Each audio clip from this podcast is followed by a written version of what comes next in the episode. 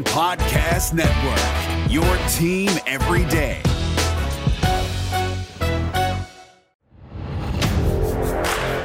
You are Locked On Big Ten, your daily podcast on the Big Ten Conference. Part of the Locked On Podcast Network. Your team every day.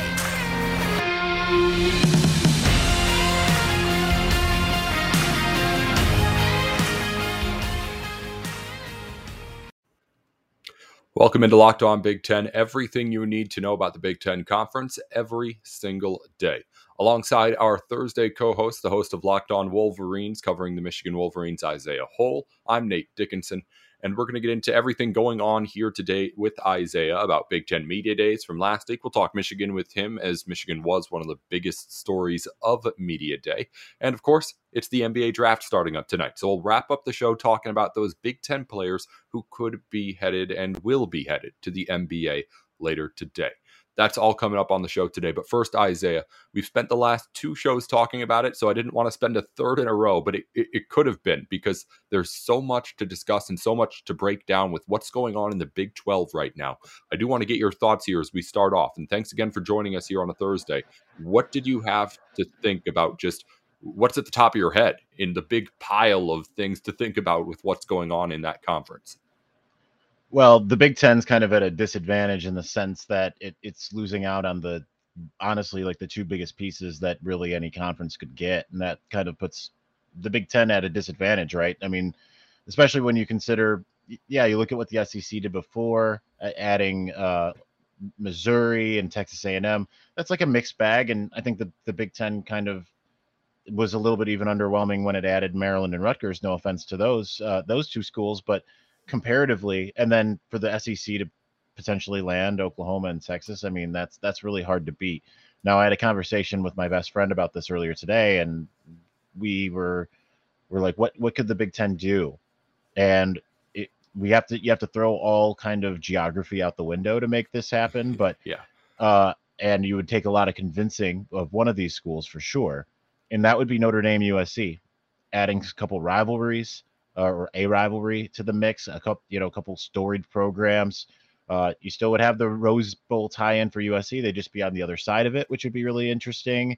Uh, although it'd be different seeing, obviously, like teams like Ohio State and uh, or Michigan playing USC for the rights to go to something like the Rose Bowl. But obviously, it's different now with the college football playoff and everything like that. But it's really difficult to like make a splash in in the current pool because the two teams that Michigan, not Michigan, used to used to my own market that the Big Ten could potentially uh, could, could, that are tied most with the Big Ten are Iowa State and Kansas, and that's just not going to have the same type of cachet. Uh, so that's the disappointing thing. Now, with that in mind, I did create for Wolverines Wire a, a 30 team mega conference. And I was against this idea for the longest time until I put it together. And then once I put it together and came up with six pods of five teams, all like kind of geographically linked, every team would play everyone in their in their pod, and then one team from each of the uh, the five uh, other uh, divisions. Honestly, like it's almost like just let's go ahead and just do that, right? Like I know that that would take a lot to get like the Big Ten or the SEC to dissolve, but at the same time, like we would have a bowl game, we'd have multiple bowl game level matchups every single week, and it would be incredible. So, for me, my my thoughts though realistically hinge on the idea of like you've got to if you're the Big Ten, you've got to make a splash, and to me, that means convincing Notre Dame to join the conference. And who better to join Notre Dame with Notre Dame than USC? As annoying as it might be for, you know, if you're any of the Eastern-based Big Ten schools having to make that road trip, the five-hour flight to LA. I know that flight way too all too well. That'd be really annoying for road games, and obviously USC would multiple times a year find themselves making those same five-hour flights on their own. Mm-hmm. Uh, I think that that would uh, that would be the one thing that could at least keep the Big Ten step in step with the SEC. Well, I guess that's a big uh, idea, bringing in Notre Dame and USC. I, I do want to talk about this idea of that super conference that you brought up. as far as things like getting drastic in that way, I feel like it's always you have to have that disclaimer of like this is so far down the road. The conferences have this power still, but that power is getting drained by the second right now with the way that mm-hmm. things are moving around in college sports. And we didn't think something as drastic as what Oklahoma and Texas are doing would be happening this quickly. So if things do start to dissolve that quickly, I want to know more about this breakdown of what you put together. Like if something like that happens, say with the Notre Dame USC rivalry, is that kind of matchup still going to happen every year? I mean, most rivalries are regional, so I guess that is a bit of an exception. But as far as keeping those kind of things together that the schools care about, because when it mm. comes down to it, that power that is being taken away from the conferences and being taken away from the NCAA, and even though they're trying to grasp on as hard as they can, it's going to go to the schools and the players. So it's going to be about what those schools and in turn what these fan bases care about because it's all about the money. H- how do you make sure that everyone stays happy in that big of a thing? Well, not everyone's going to stay happy number one and and i think if you're looking at like a notre dame usc rivalry i mean that would just have to be a like protected crossover which might mean that those schools aren't playing constantly playing the other schools from the other divisions unless they want to put them in non-conference or make that a non-conference uh, matchup. Ultimately, if we do go up go to a mega conference, there's going to be a lot of schools left out that are currently in either like the Big Ten or the SEC. So a lot of schools aren't going to be happy. You know, I can't imagine that like Vanderbilt or or uh, let's say uh, like Northwestern is there. Those aren't shoe-ins, right, to be in a mega conference. Uh, even though, like, you look at a school like Northwestern, been in two Big Ten championship games the last three years, having some success on the football field, still does not have the same kind of cachet as the the bigger schools. So, uh, as far as my my breakdown, I think I included six Big Ten teams, so that means there would be eight that were left out in the cold, uh, and that would, unfortunately, that would just be the nature of it. If that's where, because if ultimately we're what we're seeing is a consolidation of power, and it, it, it doesn't make sense in some ways because you think about the fact that like Oklahoma and Texas rule the Big 12 and now they're seceding from it. Uh, that so you're seeing a consolidation of power, especially like as much as I as I love the Big Ten and I think the Big Ten really compares favorably uh, favorably to the SEC. At the same time, you're seeing even more big brand names now in the SEC. If you add those two on top of Alabama, Georgia, Florida, and LSU, I mean, uh, uh, and I mean Tennessee as well, and I mean even South Carolina kind of fits that bill. It all bets are kind of off, you know. Mm-hmm. So it, it's it's really it's. I, I think the thing that is going to have to be the kind of carrot to keep the other outside, the people who aren't going to be as happy, uh, is going to have to be whatever the playoff situation ends up being uh, because it's not necessarily going to be you know all, all 12 schools if it's a 12 team format coming from like a 30 team mega conference. You have to give some some ability for those from the outside looking in to still have that uh, ability to kind of get inside because they might you know just because you're not in that mega conference doesn't mean like that indiana still can't be really good you know? And I don't know. I, I just don't know what, what's what's going to happen, but uh, it's obviously giant ramifications to these uh, to these moves that go far beyond what's happening in just the Big Twelve and the SEC. Yeah, I, I didn't want to talk this much or too much about it just because again it's so drastic and so down the road. But it seems like now is the time for talking about drastic kind of things. I, I did want to mm. just to kind of put a bow on it. You said six teams in the Big Ten in, or was it eight in and six out, six left out? I'm just looking at the list it, right now. I think I had. Uh, I have to look real quick. Uh, I mean, it would be Michigan, Ohio State, Wisconsin, obviously in there. Penn State, obviously in there for uh, four. Maybe I had more. Let's see, because I have Iowa, Nebraska, uh, as well, uh, Michigan State, and I you're leaving. You're leaving Minnesota out. I am leaving Minnesota out. Yes. Okay. Yeah, I mean, it's even though it's, it's a traditional power, but yeah, I am. It doesn't necessarily have the uh, the cachet in recent decades to I think. I mean, does I mean does Nebraska? Nebraska doesn't necessarily, but it's a blue blood, so I think all blue bloods just kind of get included. Mm-hmm. Right. All right. Well, yeah, that's it. I just kind of, I guess, it, just one more. Mi- Michigan, Ohio State, Wisconsin, Penn State, Nebraska, Iowa is six. Michigan State was seven, and then maybe one more in there. I don't know Northwestern, but yeah, uh, it's uh, something like that. If you're talking only football, obviously, basketball's an entirely different conversation, but mm-hmm. basketball is not why any of this is happening. So we'll get more into that as it happens because, as we've talked about all week, I feel like everyone we've had on and asked the questions of has said faster as they start to crumble. So we'll have plenty to discuss. We know about that. Just real quick before we get into the meat of the show, we're going to talk to Isaiah about media days, talk NBA draft as well. But first, the things that have already happened out here. More medals coming at the Olympics. It was Ilse Paulis of Ohio State, formerly women's rowing, who won a bronze medal for Ohio State, their first at the Olympic Games. That's the latest out there. She won it at the lightweight double sculls, I believe. I'm not going to pretend to know a whole lot about the Olympics here, but it puts the medal count right now. I have the list. Indiana leads at six. The Michigan Wolverines with Isaiah have five, but still looking for that first gold medal. Only school with more than one is Minnesota with two, then Wisconsin, Northwestern, and then Ohio State most recently add on one as well. So six schools already with medals. That's a total of 11, 13, 16 medals already coming to Big Ten representatives. A hot start for the Big Ten, Isaiah, and it's going to keep on going too. Oh, absolutely. Especially you look at Michigan and Ohio State with so many representatives. I believe, uh, what is it, 20, 37 from Michigan and 26 from Ohio State uh, competing in the in the Olympics. I think it's just going to continue. Uh, obviously, a lot of time. It's we're we're really just kind of getting into the beginning of it. So uh, I, I think that uh, yeah, it's going to be a really strong showing, and that's what the Big Ten's kind of known for is just having excellence across all sports and uh, that ability to to actually compete at on the world stage. You know, that's certainly what Michigan uh, and Ohio State tend to promise their student athletes outside of football and and uh, basketball is just like this excellence. Uh, so I'm I'm really curious to see how uh, you know not not only like how it all unfolds, but like how how much do, do you start seeing some? It's not thought of this way, of course, but how much do you start seeing?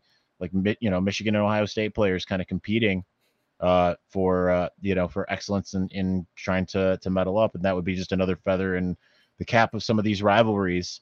Uh, obviously, they're a lot of them are going to be on the same teams, but uh, nonetheless, it, it'll be interesting to see how that all kind of plays out. Yeah, the focus of the Olympics about how everyone from all over comes together to this one place, but a lot of the times the stories can be about how familiar some of these people are with each other. We'll get real quick to just the rest of the news before we get into things here on the show. Uh, Panini America and Graham Mertz now have an exclusive memorabilia partnership. So, Graham Mertz, as far as signing stuff in America. Uh, Maryland announced a home and home football matchup with UCF for way, way down the line, like 2025, but it was announced yesterday. And then uh, I'll let you comment really quickly on the only other thing we had from yesterday, Isaiah. On the Michigan end, former Michigan tight end Jake Butt announced his retirement from the NFL yesterday. He was great with Michigan, an NFL career that ended up having some shining moments in it as well. But the Wolverines is going to be what he's most remembered for. Yeah, it's really disappointing. He never really kind of got the career that you expect. And I think that that's a cautionary tale for for those who sit out bowl games, uh, or you know, or play in bowl games rather, is the the cautionary part. Because uh, Jake Butt already had torn his ACL in his sophomore season and really came on strong his junior and then senior year, only to end his Michigan career, albeit in his last game prematurely in the first half. And I I I was at there. I was on the sidelines, uh, a couple feet away from where he tore his ACL again, and it cost him kind of everything, you know, because he could have been at that point, he was projected to be at worst a second round draft pick, if not a first round. He was considered to be a first rounder if he would have left after his junior year. And uh, as a result, uh, dropped all the way down to the, the, the fifth round of the uh, of the 2017 NFL draft. And uh, again, tore his ACL once uh, when he was in training camp with uh, the the Broncos. Just really bad luck as far as that type of thing is concerned. And just the injuries plagued him for the most part, even at the NFL level. So, not completely surprised when I saw that he was retiring. Uh, he was just finished up his rookie contract, signed with the Chicago Bears, but didn't uh, obviously get a chance to suit up for another team. So, uh, obviously, best of luck to him. He's a he's a guy that is is sharp and uh, and just well well spoken and thought of as can be as as far as uh, football players goes. Just very introspective and also just has a good just grasp of life. So it's uh disappointing to see see that it didn't work out for him in, in that front. But you know, given the the fact that he had all those injuries and was still able to go out there finish out his rookie contract, that's at least great to see. Yeah, it's just one of those um, is that kind of love of that community, no matter how well they do at the next level. That you know, mm-hmm. I'm sure they're enjoying the millions of dollars that they'll be making soon too. Just as right. much of all that. But uh, of course, Jake Butt going to be always loved in Ann Arbor and really in college football. He was just kind of a likable guy when he was out there on the field, and as you mentioned, likable off the field too. We're going to talk in just a moment about everything going on with Michigan football and everyone else in the Big Ten with Isaiah. We'll focus on, of course, what Harbaugh had to say because he was one of the biggest stories out there at Media Days last week. We'll get our Michigan guys' thoughts on the head man over in Ann Arbor in just a minute here on Locked On Big Ten. Hey, Nate Dickinson here with Locked On Big Ten.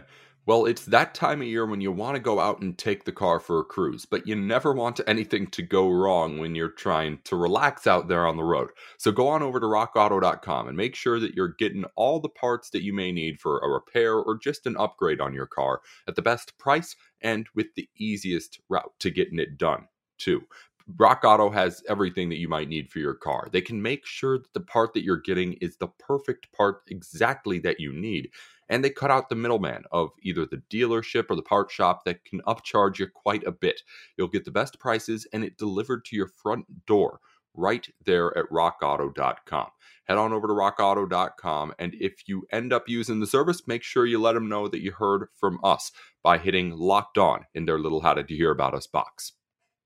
Welcome back into Locked On Big Ten. Everything you need to know about the Big Ten Conference every single day. Alongside our Thursday co host, Isaiah Hole with Locked On Wolverines, I'm Nate Dickinson, and we're here to talk Wolverines with Isaiah now, as he was at Big Ten Media Days covering Michigan and everything going on with that football team there. And it was a good thing you were, Isaiah, because that was one of the biggest stories that we had out of the conference throughout the weekend. The things that John Harbaugh, Jim Harbaugh said at the podium for mm-hmm. the Wolverines. And what did you have as far as the biggest takeaways from what the head coach at Michigan, who is very much having an eye or on the hot seat here going into this season, and what he had to say out there?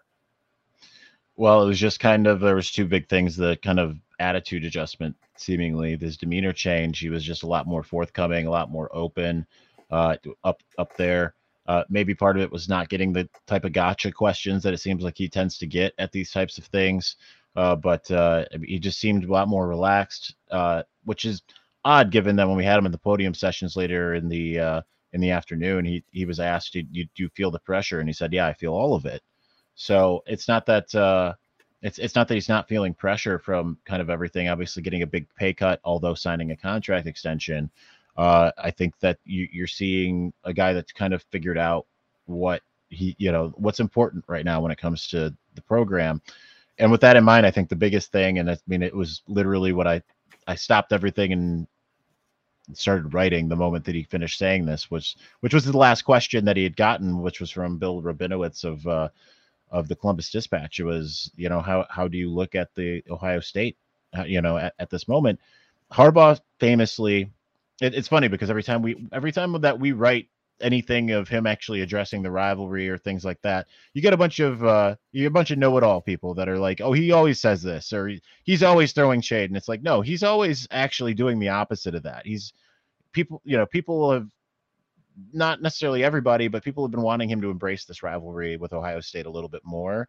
It's been kind of surprising given that he played for Michigan and had the big guarantee as a senior in uh, 1986 uh, that he hasn't, but he's uh, long been saying it's you know it's a it's a big game, it's a championship type game, just like every other game. Now he has had his moments like the week of the game where he'll be like, of course this is a bigger game than any other game, but we haven't heard it in July, you know, and we haven't really heard it until the week of the game. So I think that that's a that's a big change. The sake that he's he came out and said we're going to beat them or we're going to die trying, and you know recognizing the urgency uh, obviously, he's been been around for six years and 0 and 5 against Ohio State. Uh, been close twice in uh, 16 and 17, but close doesn't uh, doesn't exactly you know that doesn't set the narrative.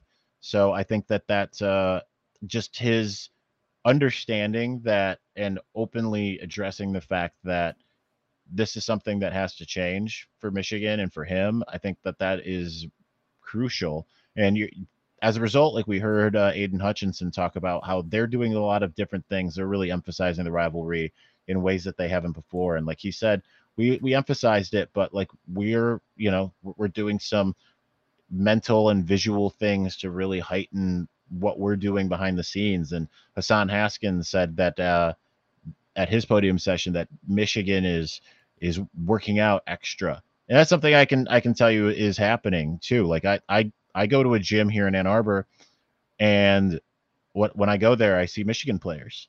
And I'm like, why aren't you in Schembechler Hall? I'm like, oh, we already did our workouts in Schembechler Hall. We're just getting in an extra workout. So they they are going above and beyond and doing things, and they're saying it's all for Ohio State. And I think the interesting thing that that Aidan Hutchinson said was because he was asked like, "Well, you're doing the same thing for Michigan State?" And this isn't going to make people in East Lansing very happy, but as uh, as he said, we're preparing for Ohio State. If we can get on the level, that level, like we're trying to, then we don't have to worry about anyone else in the in the Big Ten because if we're at Ohio State level, then we can beat all the other schools because Ohio State is the elite program in the conference. So I think that that's a welcome change instead of just taking things week by week. That was very much the NFL style that Harbaugh kind of brought with him. That is fully gone now. Uh, a lot more, even though you're bringing in some NFL guys like Mike Macdonald and uh, as the new defensive coordinator, or Matt Weiss is the quarterbacks coach. I think that that uh, that's a welcome change for those in Ann Arbor, and honestly, it should be welcome for those in in uh, in uh, Buckeye territory for the sake of hey, you want it to be more like 2016? Isn't 2016 more fun ultimately than 2018 and 2019 like i know i know they probably they love them all they love all the wins against michigan but isn't it more fun when you're beating a really good michigan team rather than one that you just pound like pounding's probably fun in the moment but if you're beating michigan teams that can't compete then whatever Right. Well, M- Michigan going above and beyond in the weight room to try and get at it this season. Isaiah Hole going above and beyond, getting on the field to get that scoop out there at the gym too. Isaiah, why this change now? Why this change in the attitude at the podium this season for Harbaugh? What do you think went different for him? Well, obviously the two and four season. I think that uh, they were chomping at the bit to get out on the football field. Harbaugh kind of bucking uh, the uh, I, am not going to say that. I mean, there was rumors out there that Dr. Schlissel, the president of the university, was trying to not have have a season played, and and that he was fighting tooth and nail to to keep it. That's just a rumor that was started by nefarious people out there that have no connection to the university. Uh, but nonetheless, I mean, he was Schlissel was spending a lot of time saying like, you know, we're gonna we're to be very careful and we you know we haven't made decisions on this and blah blah blah what meanwhile harbaugh is like we want to play football and i haven't talked to i haven't been able to get our president on the phone uh to to talk about this so i think like they fought just you know just as hard as anybody to try to make a season happen and the fact that they opened up and looked kind of like what i expected michigan to look like last year against minnesota only for them to turn around and look awful for the rest of the year and have no redeeming qualities by the end of the season. I think that that was a giant wake up call. And Harbaugh looked absolutely defeated in the post game press conferences and every uh, ev- after every single game, like more and more so. And that that Penn State game, I mean, he just looked absolutely just broken by that by the end. And but he's a guy that doesn't give up. He's a the one thing that you know about Jim Harbaugh, he's the quintessential competitor. So uh, I think that that uh, he hit reset. I think with the the contract, getting the pay cut, and all of these things, it was also an admission of like, hey, this is a tenuous situation. This is not a this isn't what it was in 2015 when he could have gone to anywhere, right? Like he he almost not quite, but he almost could have gone to like Alabama or Ohio State, and they would have been like, you know what? Yeah, you know, thanks thanks a lot, Urban. Thanks a lot, uh, Saban. But you know, we're gonna bring this guy in. Not quite. That's hyperbole, but yeah, yeah. you know, that's how hot of a head coach he was coming out of the NFL and now it's a, it was a situation where it's like well we're going to give you 4 million instead of 8 and you can get back up to 8 but you're going to have to really earn it so i think that that's uh i think that that that's a big wake up call and that's why you saw the michigan completely upend what it looks like on the coaching staff and replacing almost everybody, completely changing the defense over. Only one returning coach on that side. Uh, what only one offensive coach is in the same position as he was last year. So I think that all of that kind of comes together, and it's one of those things like the players were saying at Big Ten Media Days, is that uh, they they they needed a culture change based off of like what happened. Like, you start losing and and it all kind of starts to fall apart, and I think it had been falling apart a, a little bit longer, but I think it just kind of came to a head last year and it starts at the top. And I think that it really did start at the top with Jim Harbaugh kind of looking and saying, what we're doing isn't working, which is very, very welcome because I remember having conversations going into the 2019 season after I talked to Ohio State players at Big Ten Media Days uh, about what they do to prepare for Michigan. I remember I remember talking to some people close to the Michigan side of things and and getting a response of, well, they can do things their way, we'll do things our way. And I, my internal monologue was, yeah, but your way isn't working, at least not in this rivalry. So I think it was finally an admission of what we're doing isn't working. We need we need to completely change things. We need to overhaul things, and uh, I think that that's uh, that's a really good thing. Uh, aside from all of that, Big Ten Media Days. I mean, this was a fun one. This was my fifth one, I believe. It uh, uh, it's weird though because I felt like you know, granted, I'm covering Michigan, but I felt like Michigan kind of dominated the uh, the news that out of uh, out of Big Ten media days.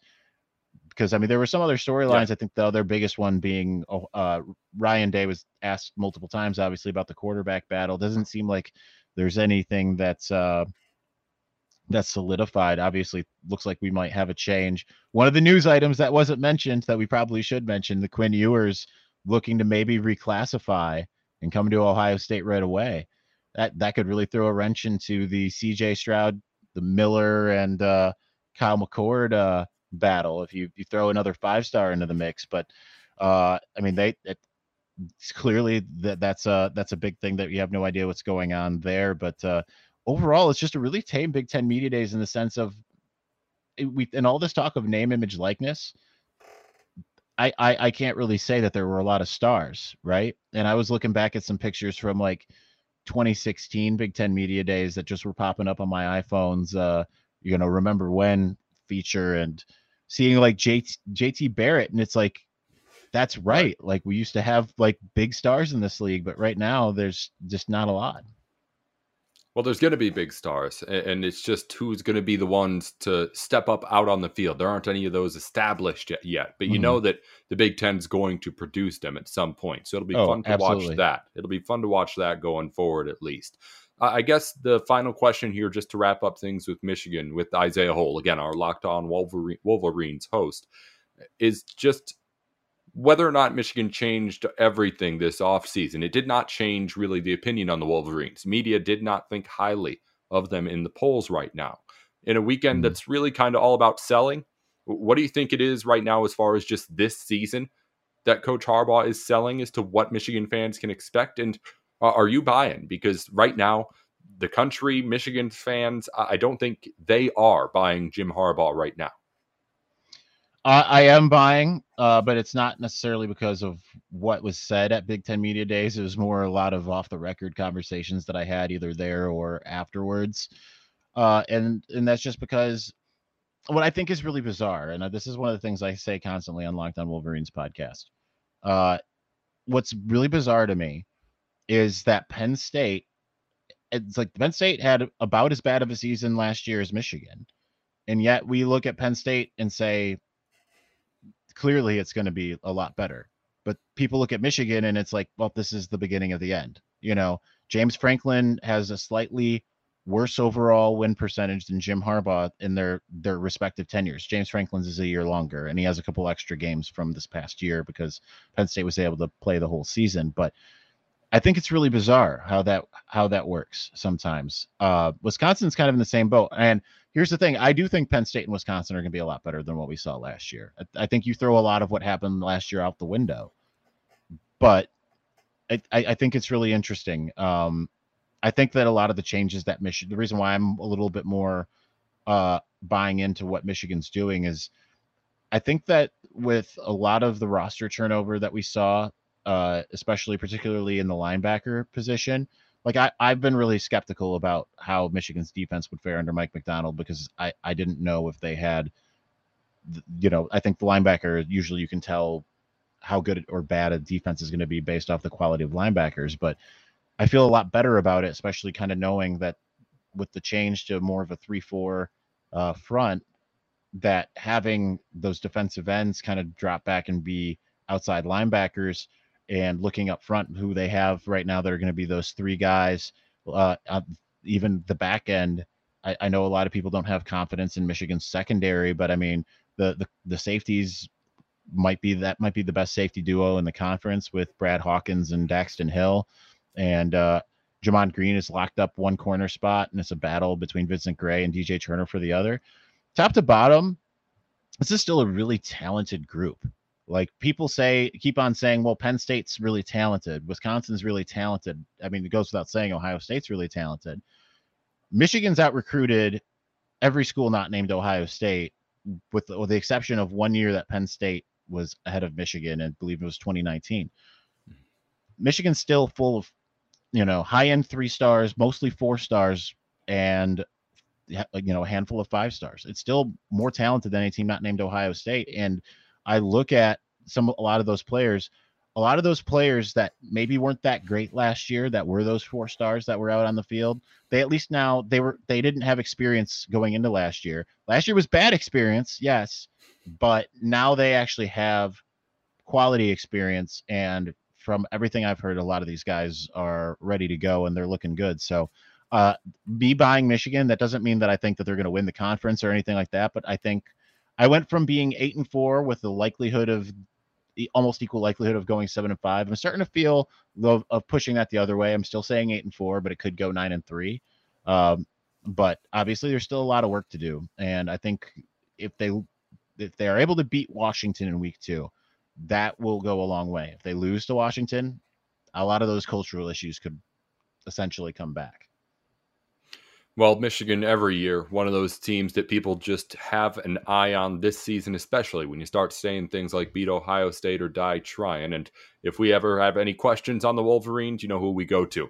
From what you mm-hmm. just heard here today, Isaiah Hole, you're with Locked On Wolverines and our expert on everything Michigan and all sorts of other stuff too. Isaiah, thanks for coming on here today. You can follow him at Isaiah Hole on Twitter and of course the Locked On Wolverines podcast every single weekday. Isaiah, before we let you go, thanks for coming on. And what else do you have to tell the people about?